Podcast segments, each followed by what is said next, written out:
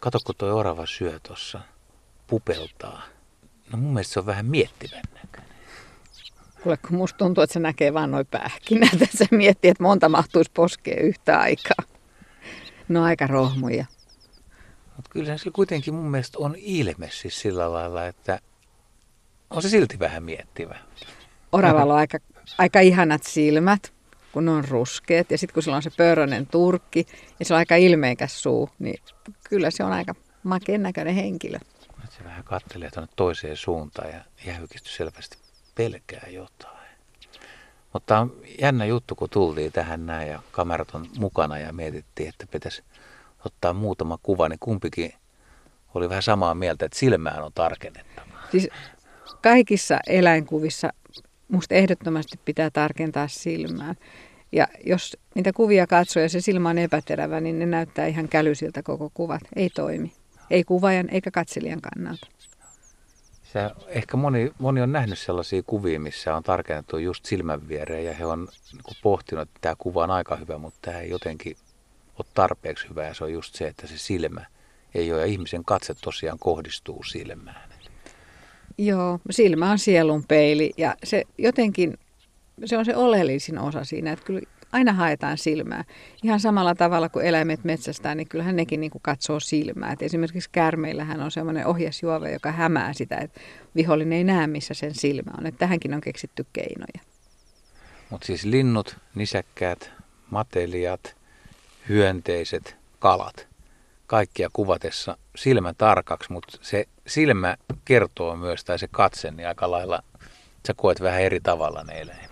Joo, se on jännä juttu, että esimerkiksi pikkulinut, jotka on tosi sulosen näköisiä, joiden silmä on aika vaikea saada tarkaksi, jos ne liikkuu, mutta se pitäisi saada tarkaksi, niin ne on kokonaisia eläimiä ja mä katson niitä kokonaisina eläiminä. Ja sitten jos mä kuvaan vaikka saukkoa, niin mä katson sitäkin kokonaisena eläimenä. Se on saukko, mutta aina mähän sitä silmää haen joka tapauksessa. Tai kettu, kettu, jolla on hyvin intensiivinen katse, niin sekin on kuitenkin niin semmoinen kokonainen eläin. Se silmä on osa sitä. Sitten ehkä linnuissa niin huuhkaaja on semmoinen, jossa niin kuin vähän se katse tuntuu, että porautuu omista silmistä sisään, koska se katsoo niin intensiivisesti. Ja samoin tietenkin muutkin pöllöt, jopa värpuspöllöt. Joo, mutta se on tosiaan se, että pöllöillä on isot silmät, ne katsoo eteenpäin. Niissä on inhimillisiä piirteitä. Vai? On, paitsi mä katson kateellisena, kun ne katsoo toiseen suuntaan ja sitten ne kääntää päässä niin kuin se 180 astetta. Et se ei ole ihan inhimillistä, ne on aika notkeita.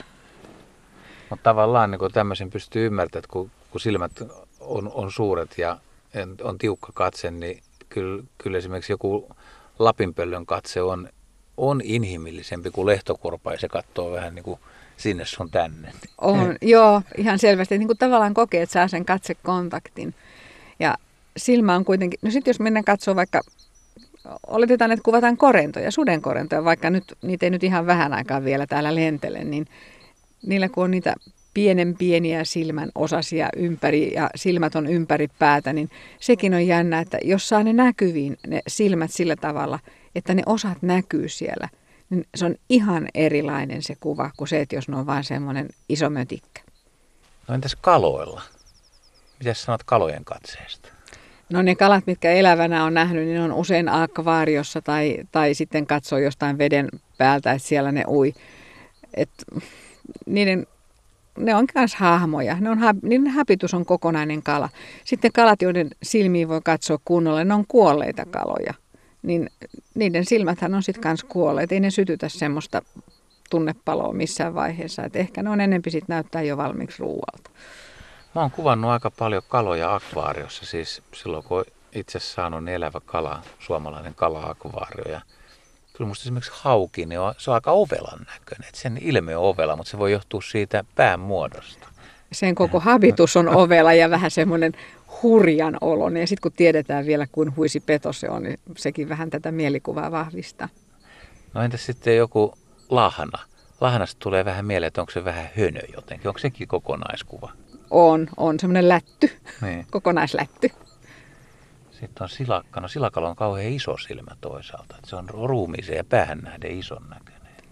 Joo, mutta ehkä sitäkin helposti ajattelee vain ravintona. Useimmiten se on sitten kalatiskissä. niin sä, jos joutuu katsomaan niitä kalatiskissä, ja siellähän muuten se silmä, kun se on erilainen kuin luonnossa, koska kaloilla se jotenkin samentuu nopeasti, että sitten puuttuu kiilto. Joo, joo. No sitten jos ajattelee taas sitten jotain niin kuin, vaikka jäniksiä tai rusakoita, niin niillähän on myös, niin silmät on tosi ulkonevat ja ne on, niin kuin, on myös niin semmoiset hyvin selvästi erottuvat. Mutta nekin kyllä, niissä on pikkasen sitä hirveän hölmöä sanoa näin itsekeskeisesti ihmisenä, niin ihmismäisyyttä. Mutta rusakossa. On, rusakossa, sen silmissä on pikkasen jotakin sellaista. Ehkä se on se, että kun ne on niin silminpistävän isot ja sitten ne näkyy vielä molemmilta puolilta päätä. Mutta jotain siinä on semmoinen aavistus, mutta sitten jos me mennään tuohon jonnekin kauriiseen tai johonkin, niin nehän on, nehän on yhtä silmää, kun niitä katsoo. Siis ehdottomasti aina vaan se silmä ratkaisee sen. Ne voi olla missä asennossa tahansa, mutta silmä, silmä, silmä. Ja jos se silmä on epäterävä, kun kuvaat, niin siitä ei tule kyllä yhtään mitään. Mutta on sanonta peura-ajovaloissa, joka on tämmöinen säikähtänyt laji tai yksilö, mikä on väärässä paikassa selkeästi. Ja oot vähän eri mieltä, koska sun mielestä niin kuin kauriiden katse on kuitenkin ihan eri tasolla kuin muiden eläinten. Jotenkin se tuntuu, että se se on niin kaunis. Mutta kyllä se pätee myöskin hirveän. Että hirveällähän ei ole sillä tavalla isot silmät kuin kaurilla suhteutettuna siihen, mutta hirveän silmissä on taas musta jotain semmoista vähän mietiskelevää älykkyyttä, sanoisin. Hirveellä, no sen mä allekirjoitan, mutta onko valkohännekauriskin, niin onko sillä älykäs katse? Mutta jotenkin se toteaa tämän maailman pahuuden ja se on pikkasen surumielinen. Niinkö meinaat? Siltä musta on näyttänyt. Sä oot monta kertaa päässyt katsoa ihan silmästä silmään läheltä. On, on. Nämä nykyiset kamerat, että vaikka ei ole mikään huisin pitkä optiikka, niin ne on kuitenkin riittävän pitkiä, että pääsee katsoa hyvin läheltä. Ja toisaalta kun kuvaa sellaisissa paikoissa, jossa on kuitenkin ihmisiä ja ollut autoja ja liikennettä, niin ne ei ole niin pakoherkkiä, että niitä silläkin tavalla pääsee vähän lähemmäksi. Tekisikö nuo silmäripset niistä vielä vähän semmoisen inhimillisemmän? Hirvillä on aika hienot silmäripset tekee, ehdottomasti tekee. Mutta sitten taas tietysti, jos katsoo sian silmäripsiä, jotka on aika valkoiset, niin no hei, onhan siinäkin jotain. Kyllä se varmaan on, että ripsetkin on ihan hyvä juttu. Ei kai muuten ihmiset käyttää siirtoripsiä. Sian ripset, eipä tullut ekana mieleen sellainen. Entäs käärmeet? Niitä olet kuvannut paljon ja käärmeillä nyt on aika yksitotinen katse. Siis joo, käärme on aika pelkistetty, mutta kyllä kun mä katson käärmettä silmiin, niin kyllä mulla herää semmoinen ajatus, että minkähän takia teitä turhaa vihataan. Ihan turhaa. Ja sitten käärmeellähän on tietysti välillä, kun tulee se nähäluonti, kun silmät on ihan siniset, kun ne näyttää kuttaperkalta, niin sittenhän niihin ei kyllä saa sellaista tatsia.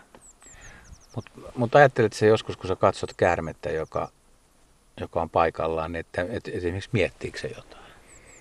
Mä en oikeastaan ajattele, että miettiikö se jotain. Mä pikemminkin mietin sen puolesta, että mitä hän sä seuraavaksi meinaat tehdä ja meneeköhän sun kesäs hyvin ja pärjäätköhän sä talvehtimissa ja löydätköhän sä ruokaa ja tuleeko liian kylmää, tuleeko ilkeitä ihmisiä.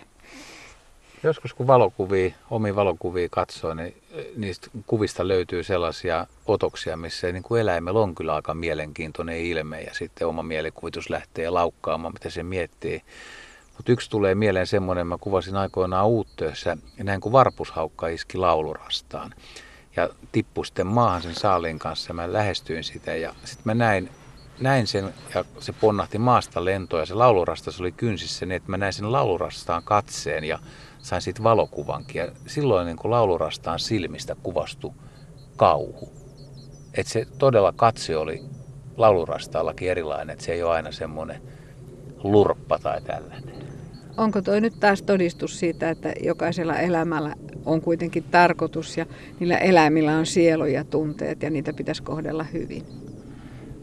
Aika mielenkiintoinen tulkinta.